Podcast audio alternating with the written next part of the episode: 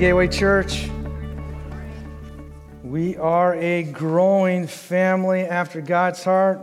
Our desire is to love one another unconditionally, speak truthfully, right? Care how? Compassionately, and encourage liberally, all right? We'll keep working on those statements. That's, that's who we are, that's our desire. Last week I started my message by telling you about a scar that I have on my right hand, just below my thumb, all right? And how I got that scar. And I use that scar as, as an illustration, talking about uh, the, the, the man in the Old Testament, Joshua, who went through a lot of things in his life. That was last week. How his life was scarred, right? But God healed him. And he could look back at those scars, touch them. They didn't produce pain any longer. In fact, he named his children to communicate that God had healed him from the inside out. Named his kid Manasseh, which means God has made me forget all my troubles in the past. And Manasseh, which means twice blessed. God's, God has blessed me and will continue to bless me. And I talked about the window at the, the, the French doors that, that I, I, broke with my, my hands. And I was so mad at my sisters playing aggravation. Well, went home for lunch, but before that, was drinking coffee out there after church, and it was like all these guys came up to me. And you know what they wanted to talk about? Scars that they had on their, their bodies. They're going, hey, check this one out. They're rolling up their sleeves. They're, they're, they're showing me the cuts and marks and gouges. One guy said, I just had stitches in. You want to see the stitches that I have? It's going to be a nice scar. Then I went home, had lunch. My son Christopher and Marin, her granddaughter Addison, they were there. And when Marin comes, she, she likes to, to look at pictures of Christopher when he was a boy, little boy. So we get the, Deanna gets the container out with all the, kit, the pictures and starts going through them. And they're laughing and carrying on, having fun. And then Deanna's, she really is starting to laugh. And she brings over this picture. She says, You won't believe it. Check this picture out. There it is. The French, the very French doors that I was talking about just hours before. It's that one right there. That's the one I broke. The middle one. Put my hand right through it. And you can see there's a little mark right here. And you know what was there? That was a Nerf basketball rim. Got a bunch of marks. You could shut the door. And I played one on one with my best friend Kevin. I mean, hundreds and hundreds of games of one on one. And there I am. Whoa, that's, take me back. That's me, right? No, that's Christopher. it's, it's June 22nd, 2002. I told him about playing basketball here. I said, we got to get a Nerf hoop. And it's not the same kind because it's so low. We're so tall, we want it up here. My mom, when I would play one on one with, with uh, Kevin, the, the, the wall was back and there was a couch there. And mom used to crawl up on that couch and be, be sleeping and snoring away, all right? She was just snoring, so tired. And we'd be playing one on one. We'd have to throw the, the Nerf ball against the back the, the back wall because that was when you scored you that's how you switch positions and that ball sometimes would land on mom's head her face we'd be jostling for it and she would just sleep through the whole thing but she loved when we did it she loved it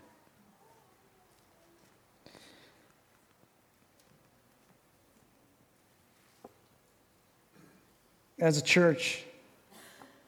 We're a family. We laugh together. We cry together. Even when we talk about the scars in our own lives, it's not that they don't hurt, they do. And sometimes the wound is fresh, and to talk about a scar is very painful because that comes later when the healing is complete. And so you can cry. I trust that we can be that kind of family. We pray together. We worship together. Isn't this great? We come here together as a family, and it doesn't matter where we're at in the walk of life, where whatever status that the world says we're in, at the cross, we are all on equal plane, right? We're equal, all of us. The world would want to say this person's more significant. No, we're all equal together, equally loved by Jesus. We come together. We are one in Him. We worship together. We sing songs that focus in on what we truly believe, who it is that we love.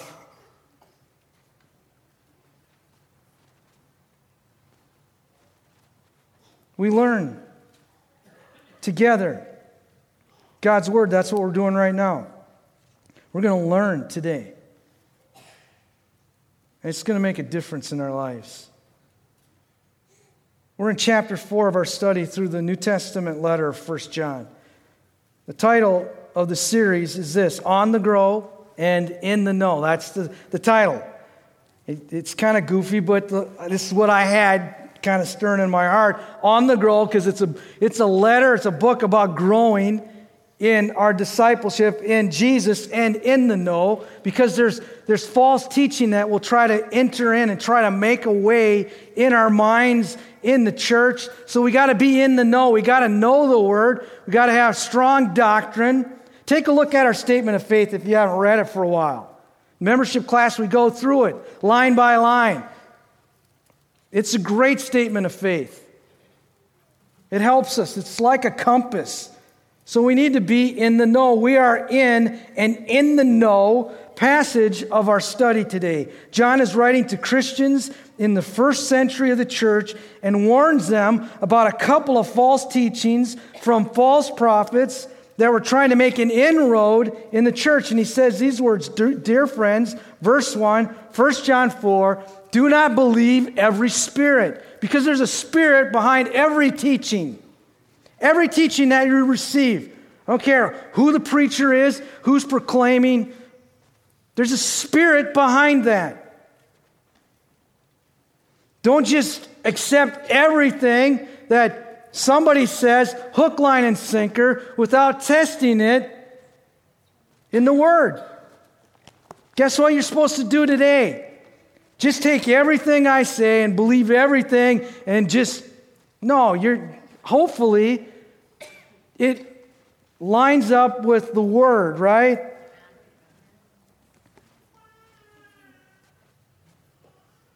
Why?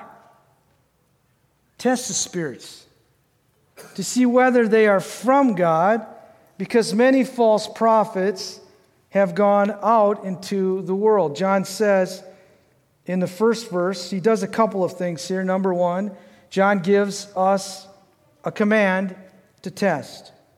Why? Because there's a spirit behind every teaching. Number two, he gives the reason to test. Verse 1 because many false prophets have gone into the world. We can't afford to believe everything we hear.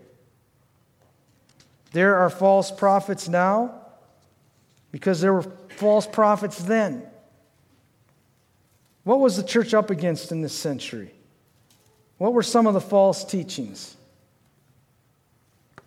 They were confronted with a couple of major false teachings, and this is where it gets a little kind of like, you know, if this is, this is the time to take, if you want, this would be the time to take like a minute and a half nap, all right? But only that long. You won't, though. Because there's names for these false teachings then, but nothing's really changed. And I'm going to tell you, at the core of every false teaching, where they're off. So there were two, two of them Docetism and Gnosticism. Don't write that down, all right? It's not that important. Just what, what they believed was false, all right? what's important is that you understand how to confront heresy when it tries to enter your mind or the church. Docetism teaches that Jesus' physical body was only an aberration or an illusion. This idea is a product of Gnostic philosophy. The Gnostics believed that matter is evil. Therefore, Jesus could not be God incarnate because a physical body could not be good. Docetism taught that a spirit as that a spiritual Christ entered into the human Jesus at his baptism and then left when he was crucified. They believed that Jesus' main objective was to deliver us from the dominion of matter, which is evil. Jesus could not come in the form of matter, since matter was what he came to overcome. That was their logic. But it was heresy. And it denies the resurrection because Jesus' physical body would still be matter. Do you get that? You see that? The Gnostics, they were this crazy group, kind of this mystical group, and they thought there was something beyond Jesus. All right, Jesus is cool. All right, okay, we can, we can agree that he's here, but he's just a starting point. There's hidden knowledge, there's hidden meanings, there's this other stuff beyond him. But here's the common thread in these heresies and in all of them today is what is their theology of Jesus Christ? They were off on their view and understanding of the person and the deity of Jesus Christ. Therefore, their teaching was false, and they were false prophets. I mean, you can hear some stuff and it sounds really good, and you can buy into it and then later on, you're figuring out wait a second, what do they really believe about Jesus? Because isn't that what it's all about in the end? Who is he? If you're off one degree on the compass here in Elk River and you're going to the North Pole, it may appear you're on track when you get to Princeton and somewhere in northern Minnesota, but guess what? You're going to end up somewhere in Sweden or Russia, not the North Pole. And it's like, I think I'm going in the right direction. Therefore, we, we must continually ask the question when we hear anyone's teaching what is their Christology? What are their core beliefs about Jesus Christ? Who is he? What is his nature? What is the anchor of this teaching that I hear as a whole? I hope that you can say about my teaching. If you've been here for two weeks or 25 years, that constantly and consistently you're going to hear about him. We're going to talk about who he is, why he came, how you can know him. And it will never get old. I will never stop preaching about Jesus. Oh, but there's so much more. There's no there's not so much. It all leads to him. The work of the Holy Spirit is to magnify Jesus. It's to make us aware of His teachings.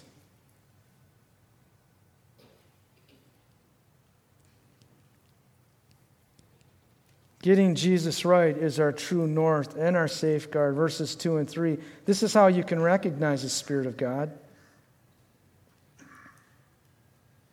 Every spirit that acknowledges that Jesus Christ has come in the flesh is from God. And that presupposes a clear understanding of the Trinity. I mean, John, if there's anyone, the apostle, who talked more about the deity of Jesus Christ is John. Go to the gospel. And he, he talks, he, the red letter he, of Jesus saying, I and the Father are one. Before Abraham was, I am. John 8 58. John wrote this all down for us to know and read and build our theology. But every spirit that does not acknowledge that Jesus does not acknowledge Jesus is not from God. This is the spirit of, of the Antichrist, What you have heard is coming, and even now is where? It's here. The world isn't going to all of a sudden like us, like, wow, I am so in love with you Christians. You are so great. I mean, the middle ground is shrinking before our very eyes. Amen.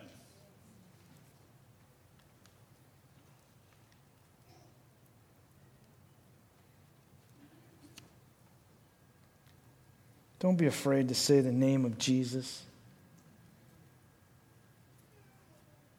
He is Lord.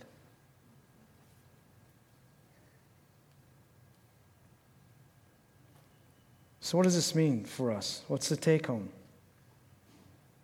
Now, I want you to wake up, all right? If you were sleeping before, took a little break, it's time to wake up because I'm going to give you the take home. I want to challenge you if you're a believer, a follower, a disciple of Jesus Christ to keep going back to the basics.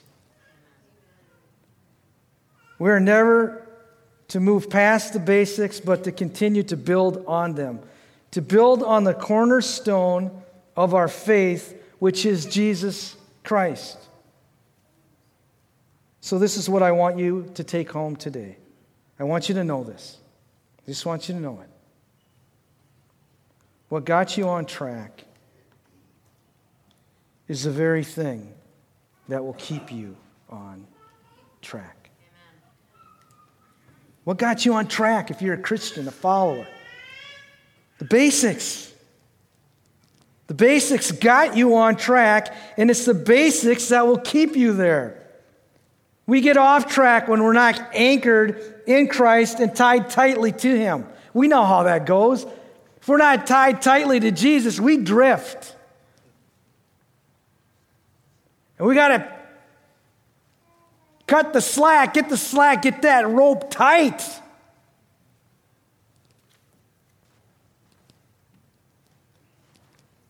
He is our true spiritual north, and responding to his lordship in complete and absolute surrender. If he is Lord, everything is his. My heart, my affection, my time, everything.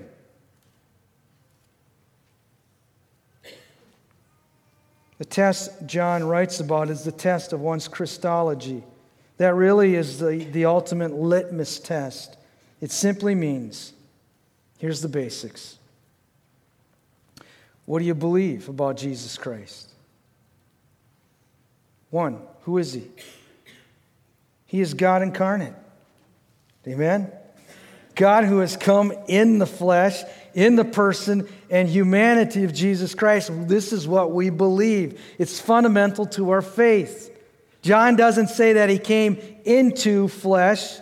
Hear me. He doesn't say that. It says that he came what? In the flesh, not into already existing flesh, not into some prophet. He wasn't just a prophet who came. He, he was a prophet, but he was so much more. He came in, God came in the flesh. He didn't descend into an already existing man. He came and was born. He came and indwelt in that little tiny baby in the mystery of the incarnation in the very womb of Mary and was framed and formed there to the God man. 100% God, 100% man. Essence of very essence. That's the basics. Knowing one, who he is. Two, knowing what, why did God come to, you, to earth? What was his mission? We know the ultimate work was the cross, and that's what we celebrate here. This is the Lord's table. It's all about the cross and the sacrifice that He made because we were born as enemies of God, not as friends. He loved us, though. He went on a mission. God did. Second person of the Trinity, the Father, sent the Son. The Son said, No, I don't want to go. He, he, I always do what the Father says. He said, Yes. He came, he died on a cross, right?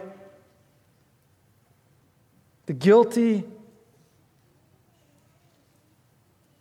for the unguilty.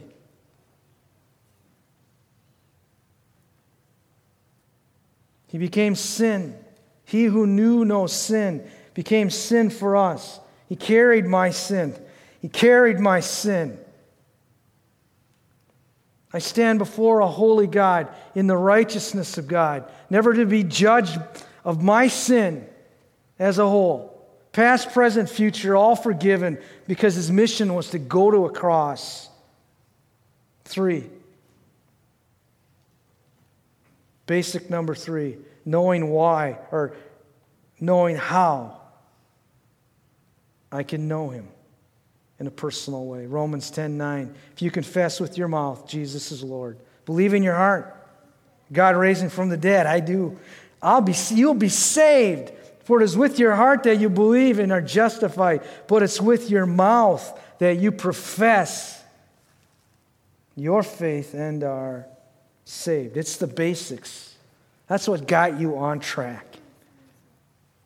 That's what's going to keep you on track.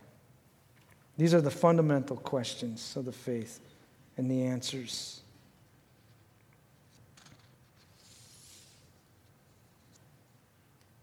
Close with a story. I think it's time for a story. Thinking about this message, it's like, Lord, I, how, can, how can I put a face on this message? And Deanna told me the story when she was in Iraq.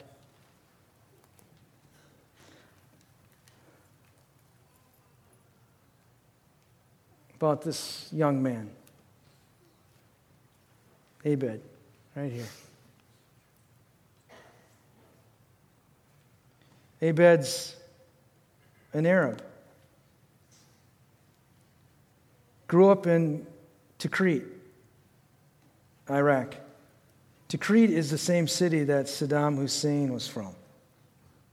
I think that was the city that they found him in a cave or whatever in a hole.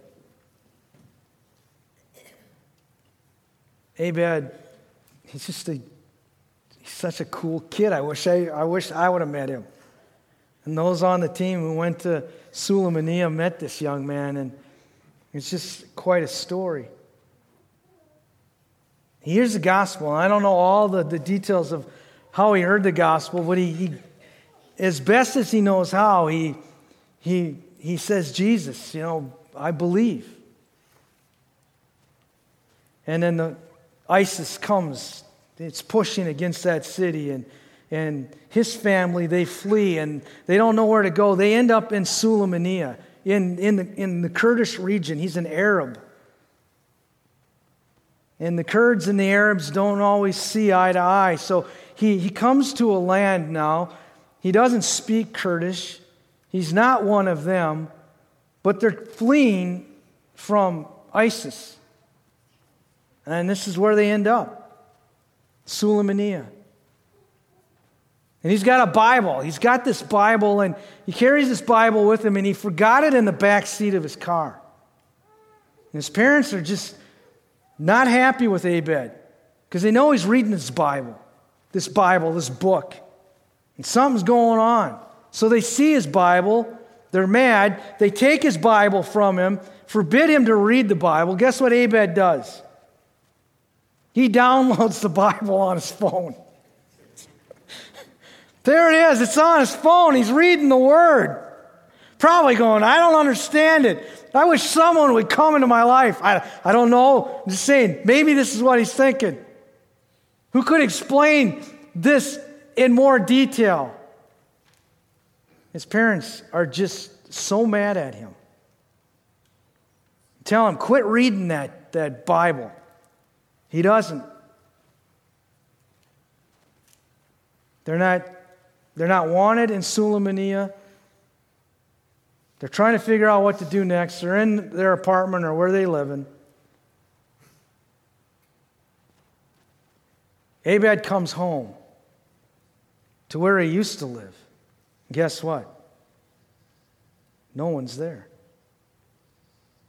They left. They left him, disowned him, took everything, took his papers. He has no ID. He has, he has no papers, no identification. He has no money. The clothes that he has are the clothes that are on his back. He's in a city that he doesn't know hardly anything about. He doesn't know the language. He's working on the, the language. He learns English by watching movies, so he swears a lot. No, I don't know that.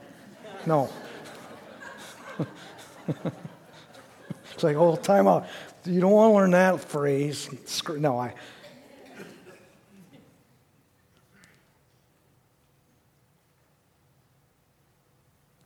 He's, he's sleep deprived. He's afraid to, to find a place to sleep because he thinks someone's going to hurt him. So he's.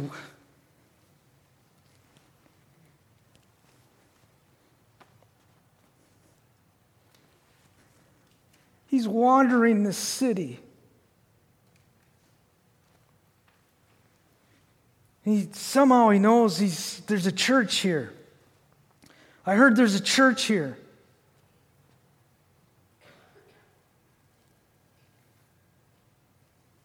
He runs into this guy on the street.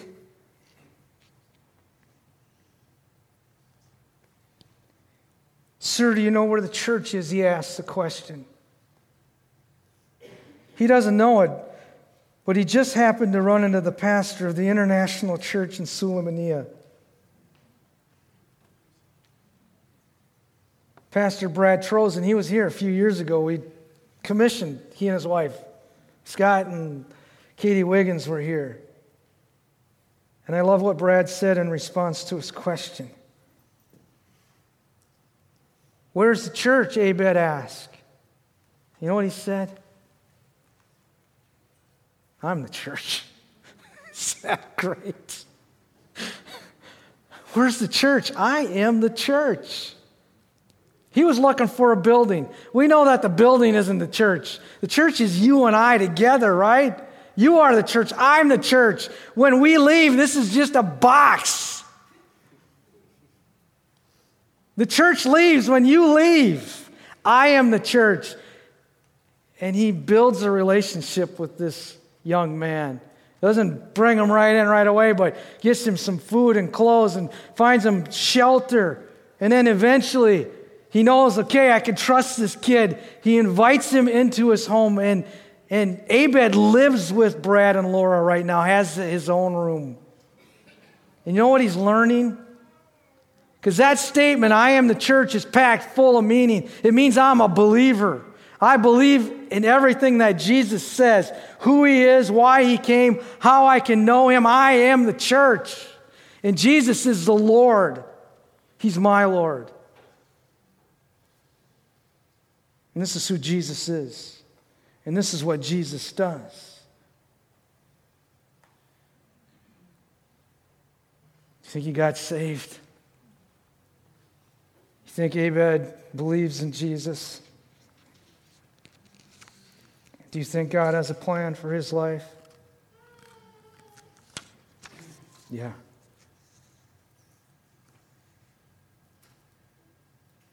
What got us on track what got Abed on track is the very thing that will keep you there. Headed true north. You started there. Guys, beloved, come back to Christ. Don't move beyond him. Don't move past him. Keep your compass set and follow it to the T on Christ. I'm going to ask the communion stewards if they'll come. We're going to close with communion. Baptism, two ordinances in the church baptism and communion, and we're doing both today. This is called the Lord's table in, in the Bible. When you hold that, that bread up, it's symbolic of his body broken for us, right? When you hold that cup up and, and drink it, it's symbolic of his blood shed for us.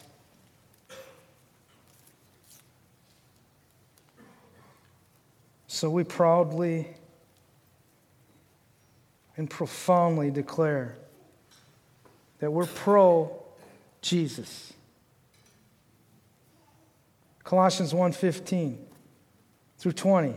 I used to have this memorized. I'm going to go back and memorize it again. The Son is the, the image of the invisible God, the firstborn over all creation. This is His table.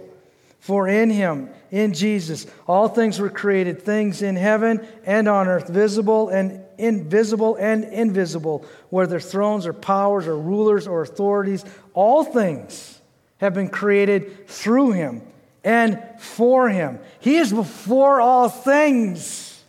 And in Him, Jesus, all things hold together, and He's the head of the body, the church. He's, he's the head. Surely not me.